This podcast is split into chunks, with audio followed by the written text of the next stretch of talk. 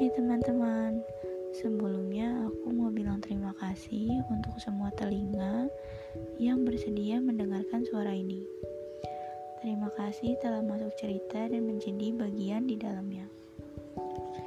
Di episode kali ini, aku ingin membagi sebuah kutipan dari Mas Fardiandi yang berjudul Membeli Ketulusan. Karena tidak semua hal harus dihadapkan dengan logika.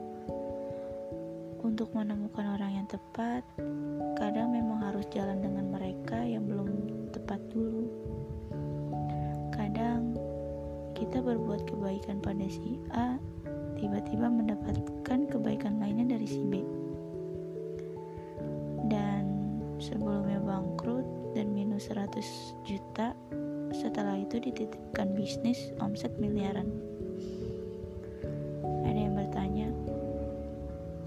Berarti untuk mendapatkan sesuatu yang besar kita harus melewati jalan yang salah dulu kah?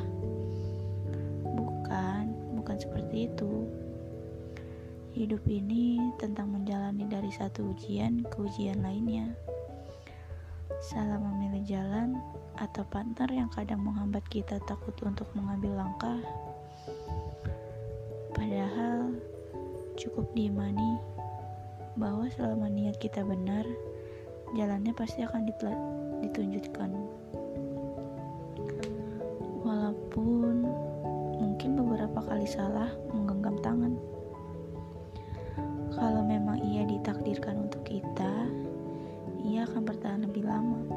Kalaupun tidak, berarti ada hal yang lebih besar sudah disiapkan. Ketulusan itu nggak bisa dibeli.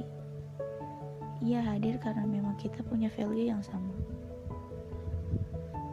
kasih telah mendengarkan podcast dari saya, Aprilia Rahayu.